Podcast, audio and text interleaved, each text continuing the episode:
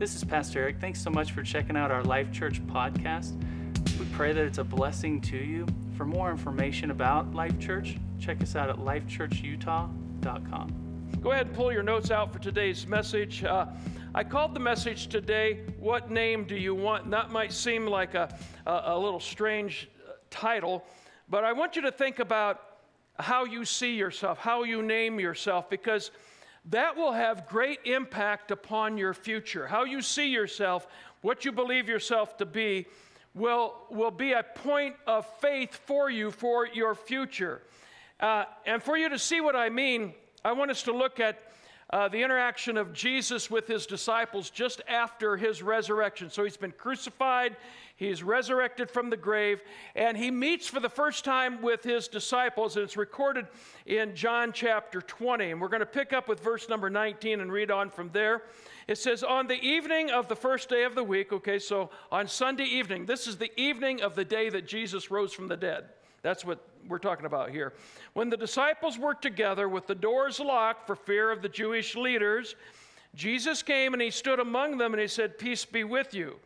After he said this, he showed them his hands and side.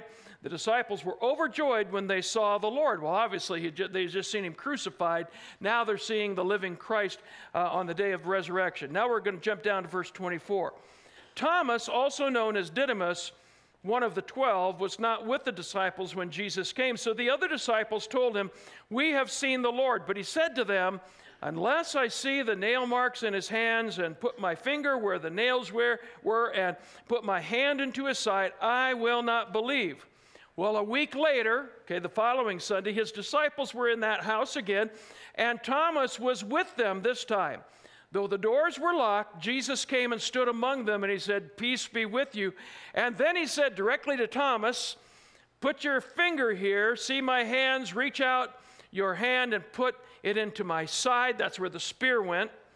Stop doubting and believe. And Thomas said to him, My Lord and my God. I would imagine so. And then, verse 29, Jesus told him, Because you have seen me, you, you now believe. Uh, but blessed are those who have not seen me and yet they still believe. Now, I just, you know, as I read this story again about a man by the name of Thomas, I thought to myself, I wondered to myself, how would you like your worst failure to become your identity for the rest of your life? Or for that matter, throughout history? That's exactly what happened to Thomas. He doubted when the other disciples told him, We have seen the Lord. He wasn't with them the first time. He doubted that that had happened. As a matter of fact, it was a fairly bold doubt because he didn't just say, Oh, I have a hard time believing it. What did he say? Unless I see the nail marks in his hand and put my finger where the nails were and put my hand in his side, I will not believe that. Woo, that's pretty strong. Now, verse 26 here says that Jesus appeared to his disciples a second time, and this time Thomas was with them. And Thomas now sees the resurrected Lord, and the Lord kind of pushes it a little bit and says, Okay, go ahead and put your, your finger where the nails were, uh, put your hand in my side. And, and with great passion, then, Thomas, as we already said, cries out, My Lord and my God. But Jesus was not as hard on Thomas as he could have been. He simply said, Okay, Thomas, you believe because you've seen. You've put your hand in my the, the scars of my where my, the nail prints were, the, you've put, put your, your hand in my side where the spear was thrust. You, you now believe. I'm glad about that, Thomas. But it is much more blessed, the person is much more blessed who believes even if they have not seen. And I'm so glad that Jesus said that because that means you and me still can be blessed of God. Because we have not literally seen the resurrected Christ, at least I haven't in my lifetime. I've never had him appear to me. And so I'm glad that Jesus threw that in at the end and he said, People who believe, even though they haven't seen, are going to receive an exceedingly great blessing. He was trying to get a point over to Thomas, but he was speaking to us today in 2016 as well. But then Jesus dropped the matter and, and, and he, he left them. So Jesus let the matter drop, but the church did not. And because of that, Thomas will forever be known to us as Doubting Thomas. You all knew the, his name.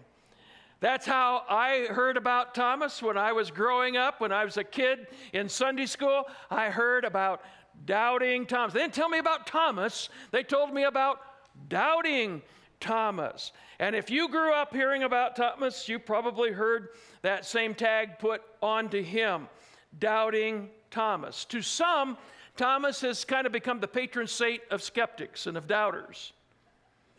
But how would you like to be tagged throughout history, not just your lifetime, but throughout history, with your greatest failure? Adulterous Frank. Lying Marcia. By the way, if there's a Frank or a Marcia in here, this has nothing to do with you. Those are just just names I pulled out, okay? Gossipy Gail. That's exactly what happened to Thomas. His worst failure became his identity throughout 2,000 years of church history. I don't know if you've heard about this or not, but several countries have outlawed certain names that parents have tried to inflict upon their children.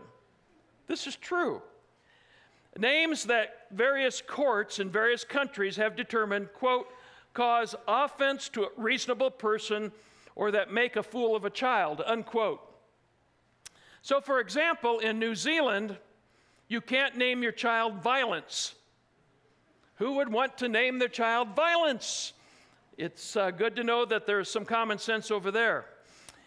If you also, if you in New Zealand, if you have twins, you cannot name them fish and chips.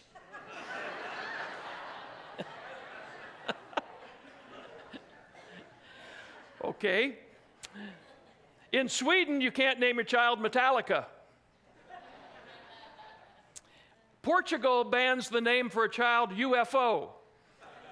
Maybe they have some wild boys there and they're just kind of like unidentified flying objects. You know how boys can be. And in Japan, you're not allowed to name your child the devil. I guess that's reserved for just one. And these restrictions aren't random or arbitrary. Each of these names have been tried and denied at some point. Can you believe that? Parents actually tried these names. But I was thinking about that as it relates to this message on names today. It, it begs the question which name has God banned for you? Some come to mind that we label other people with, or some of us even label ourselves with these names loser, hopeless, a waste of time, a lost cause. You know, God has a way of taking the person that the world has rejected and labeled and turning them into something beautiful, no longer to be known the way they were known before. One guy in the Old Testament had a unique name by the name of Jabez. He was called Jabez by his mother, obviously. Apparently, his father wasn't around, perhaps he had died.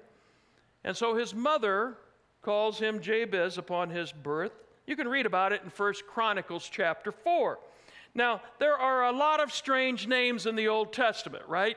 You ever tried to read the Old Testament, some of the names, and you say, Whoa, now how do you pronounce that one? There are a lot of strange names in the Old Testament that are hard for us as, as Americans to pronounce. Jabez isn't particularly hard to pronounce, but it has a very unique meaning to it in the Hebrew. In the, in the Hebrew, it means distress or pain. You know, I thought to myself, that's worse than being labeled by your greatest failure. Jabez hadn't done a thing. He's a baby, a new baby, born into his mother, and yet he's given this name he doesn't deserve. Now, maybe she gave him the name because she had an exceptionally painful delivery. And so she called him, you know, you're a pain. Your name's going to be Jabez. Or maybe the timing of his birth was poor for her. Maybe, in fact, she had lost her, her husband after conceiving Jabez. And so uh, it's, a, it's a bad time for me to be having a child, and she called him pain. I don't know.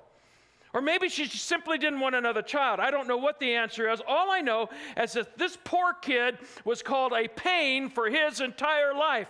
What's your name? Pain. And it's not his last name, it's his first name. You are a pain to us. But the really great thing about Jabez is he didn't let that get him down. He didn't let it affect his relationship with God. I want you to think about that because a lot of us have allowed, allowed a lot of things to really affect how close we'll get to Jesus or how faithful we'll be to him. And, and, and this man, even though he lived with that tag upon him, and, and you can imagine, you know how kind kids are. You can imagine what his, his, uh, his peers did with that name how they treated him. And yet he did not allow that to, to infringe upon his relationship with God. In fact, he prayed one of the most notable prayers recorded in the scripture and it's found in First Chronicles chapter 4 and verse 10. And it simply says, Jabez called on the God of Israel, saying, Oh, that you will bless me indeed and enlarge my territory, that your hand would be with me, and that you would keep me from evil, that I may not cause pain. And it says, God granted his request. That is such an incredibly powerful prayer. We could take weeks just talking about that prayer. But the thing that I want you to get today is that even though Jabez got something he did not deserve, he got a lousy name, he didn't allow it to affect his relationship with God or his ultimate destiny. The beginning of the verse says he did the right thing. Jabez called on the God of Israel. He didn't back away from God. He didn't stay away. I haven't been treated well, Lord. I am not going to come to church. I am not going to be around you. I, until everything is going great, I'm going to absent myself. He didn't do that. He called on the God of Israel. He may have started out a pain to his mother, but he did not end up that way. Hallelujah. And Thomas didn't stay a doubter either. I don't know what you know about his life.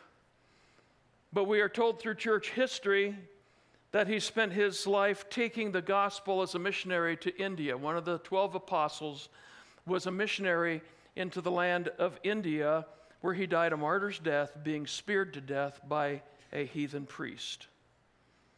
Truth be known, little confession here, I have doubted too. More than once. I've doubted my salvation.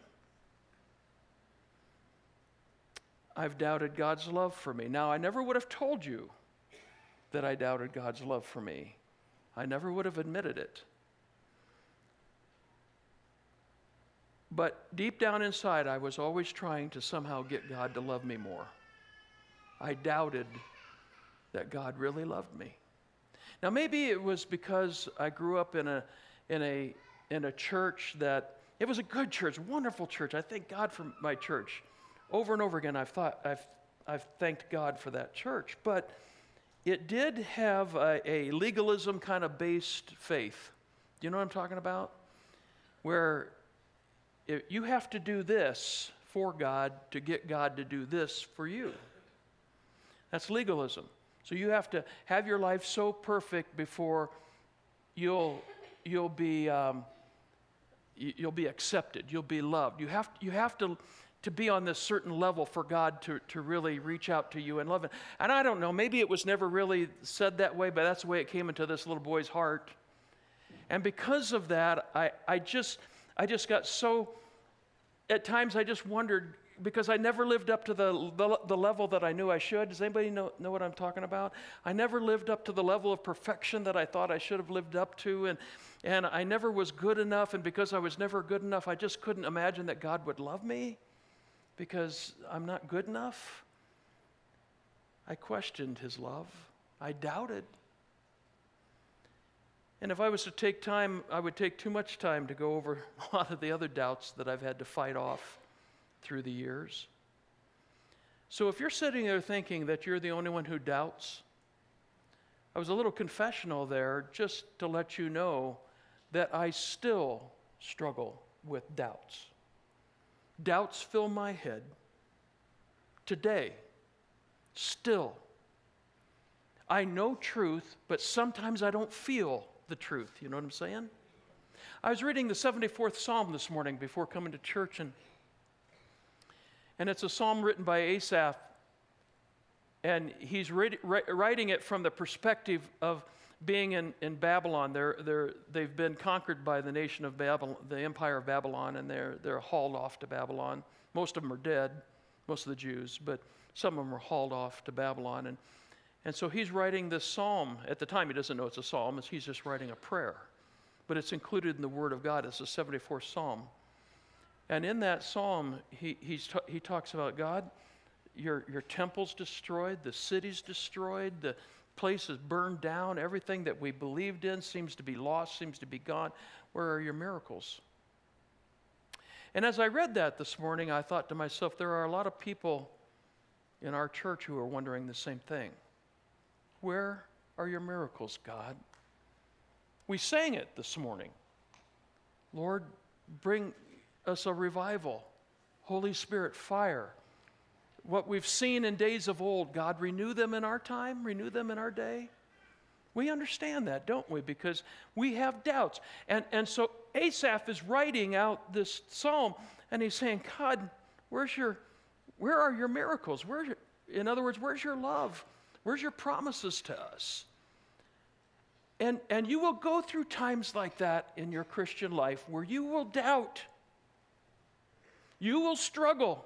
I've been there. You will be there. If you never have been, you will be at some point.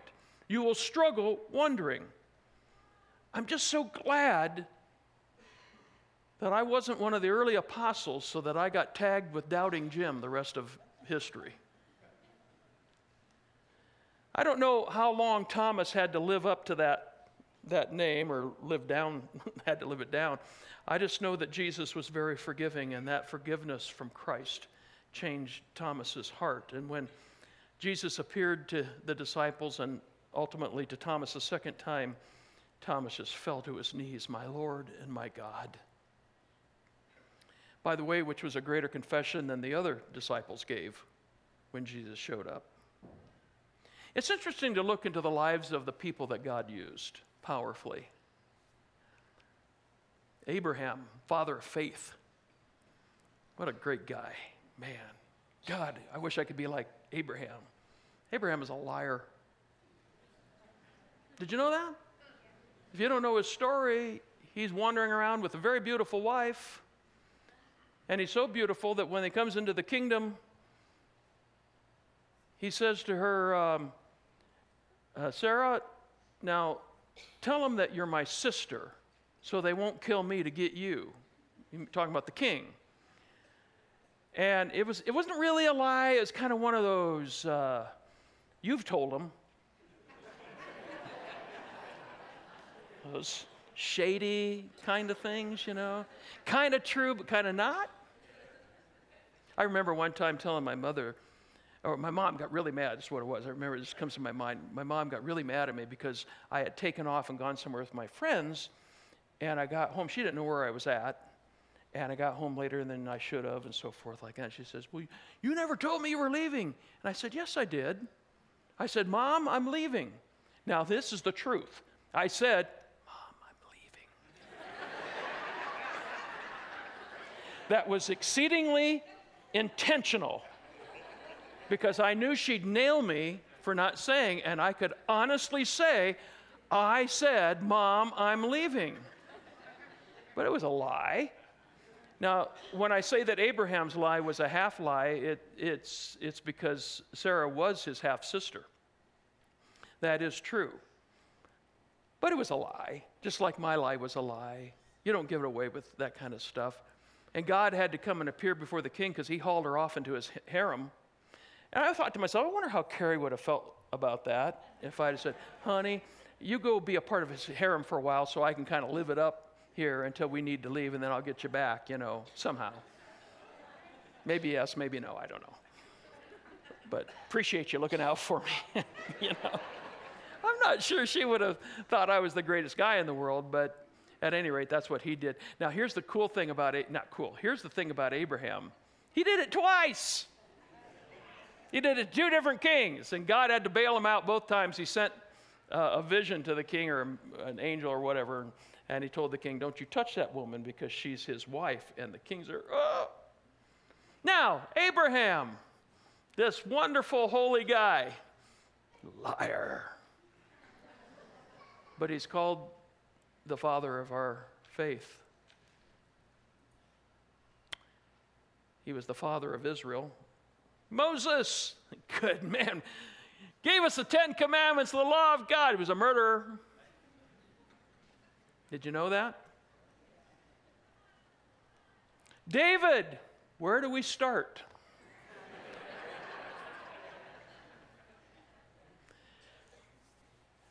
well, adultery tops the list, but murder was also involved in that, and lying, and so, like, David is a composite of Abraham, Moses, and David. He, he did them all, you know. And uh, yet he is called a man after God's own heart. Isn't that amazing? Wrote most of the Psalms. Peter, he denied the Lord, and yet he was made an apostle to the Jews. And then good old Paul.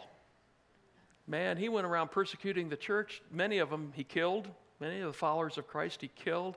And yet, you know that Paul wrote most of the New Testament? They were all flawed, and the Bible is not shy about admitting their flaws, but God used them anyway. And I guess that's the power of Thomas's life story. He was forgiven and he was changed. And so was Abraham and Moses and David and Peter and Paul and all the rest of them in the Bible. They became new people because of the amazing grace of God. And the truth is, you can be changed too. Whatever lie you have believed about you can be changed by the power of the same grace that changed those guys. In fact, I want you to know that you're sitting in a room full of changed people. People who went lower into sin than they thought they would ever go, but who have been redeemed by the grace of God and are being brought up now to heights they never thought they'd receive. You say, No, I'm too bad, or my sins are too grievous. But let me ask you today exactly what sin puts you beyond God's grace? How far do you have to fall to be too far for God to be willing or able to reach you or to want to save you? And for that matter, which sins are so small that God finds it easy to forgive, and which ones are so grievous that He just writes you off? Before you answer, make sure you know what God has to say about it. He forgave Abraham's lies and Moses' murder and David's adultery and Peter's denial and Paul's persecution. What will he not forgive about you? The truth is, God's grace is more abundant than you can know. Ephesians chapter 1, verses 6 and 7, Paul says, We praise God for the glorious grace He has poured out on us who belong to His dear Son. He is so rich in kindness and grace that He purchased our freedom with the blood of His Son and forgave our sins. Look at how Paul defines God's grace in just those two verses glorious grace poured out grace. Wow, isn't that something? Poured out. Man, it's just flowing towards you. Rich grace, forgiving grace. So, what God is saying is what you cannot do for yourself, what I cannot do for myself spiritually, God has done for us because of His grace in Christ. What we deserve as sinful human beings is judgment. We deserve rejection. We deserve condemnation from God. But what we get in Christ is acceptance. Hallelujah. We get a change. We get healing. We get forgiveness. It's blotted out. He doesn't remember it against us again. Now, some of us here in this building have been just as guilty before God as Abraham or Moses or Paul. Maybe we've even done worse things. But there's a, narrow, a nail pierced hand that's reaching out to you today that welcomes you to come, to come to God, and receive the cleansing and forgiveness that you need. And if you respond, this is what I want you to hear that ugly name that you've been living by, failure, rejected, whatever name that is, is going to be changed when you come before God because he promises in Revelation 2:17 to the one who is victorious, I will give a new name. Hallelujah. You're not a victim anymore, you're a victor in Christ Jesus. You're not a loser, you're a winner. You're not condemned, you're set free. You're a new creation in the Lord. Some of you have been tempted to believe that God sees you as a loser. He sees you as a waste of time or as a lost cause. I want you to watch this video and let it challenge you. You are a lost cause. And I refuse to believe that God can change a life. I am completely certain that my own view of religion is more important than believing in Jesus, the Son of God. I have my priorities straight because my success, income, and popularity are way more important than family, faith, and serving God. I know that I'll be broke, divorced, and spiritually empty. I do not believe that I can make any change in the world or be different from the crowd. In the future, I will travel the broad, comfortable, and normal path. No longer can it be said that my life will count. It will be entirely evident that I am short sighted, selfish, and solely living for me. It is foolish to presume that I am different and can change the world unless I am willing to believe in something greater than myself, a power that goes beyond all human or worldly understanding, and look at life from a completely new perspective. I am different and can change the world. It is foolish to presume that I am short sighted, selfish, and solely living for me. It will be entirely evident that my life will count. No longer can it be said that I will travel the broad, comfortable, and normal path. In the future, I can make change in the world and be different from the crowd. I do not believe that I will be broke and spiritually empty. I know that family, faith, and serving God are way more important than my success, income, and popularity. I have my priorities straight because believing in Jesus, the Son of God, is more important than my own view of religion. I am completely certain that God can change a life, and I refuse to believe that you are a lost cause. Hallelujah. Hallelujah the power of the word unless. That's what he said right there. When you heard the first part of the monologue, you thought, oh my word, this is depressing. And then he got to the middle and he said, unless, unless Jesus touches your life, unless you open up your heart. When you do that, hallelujah, you are made a brand new person in the power of the Lord. Let me just give you one last Bible passage. 2 Corinthians chapter 5, 17. This is how God sees you if you're in Christ. He first of all sees you as a new creation. He says, if anyone is in Christ, the new creation has come. The old has gone. The new is here. You may not be perfect yet, but you're in the process of being perfected by the power of God. In verse number 20, God calls you an ambassador for Christ. In other words, you're representing Christ as Christ ambassadors. And then in verse 21, he calls you the righteousness of God. God made him who had no sin to be sin for us so that we might become what? The righteousness of God. When God looks at you, he doesn't see all your failures, he doesn't see all your problems, he doesn't see all the times you blow it, he doesn't see all your doubting and your denial. He sees you as righteous because the righteousness of Christ overwhelms you. I just want to challenge you with this last thought. What hangs on to you today and tempts you to doubt God? What did you bring in with you today that made you a doubter and you wondered whether or not today would make any difference to you? Is it sickness in your body? I prayed with a woman in the first service who came to me and I anointed her with oil. Her husband came and saw me about a week and a half ago, just received word from the doctor you got a month to live. What a smack in the face. You're doing fine. Then all of a sudden something hurts. You go to the doctor, you find out cancer. We'll give you a month. I anointed with oil and we prayed together the prayer of faith this morning. What challenges you to believe that God loves you?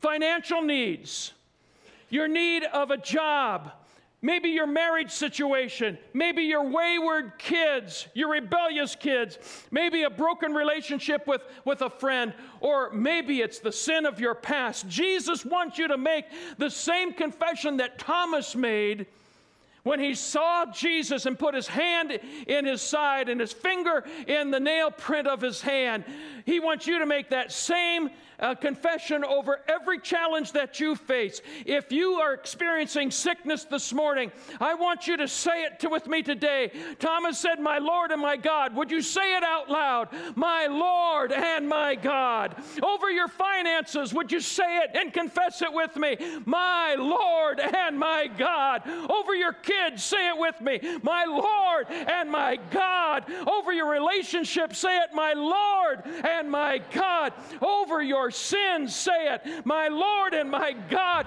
In fact, over every part of your life, declare it this morning, my Lord and my God. Give him praise in the house of God this morning. This is Pastor Eric. Thanks so much for checking out our Life Church podcast. We pray that it's a blessing to you. For more information about Life Church, check us out at lifechurchutah.com.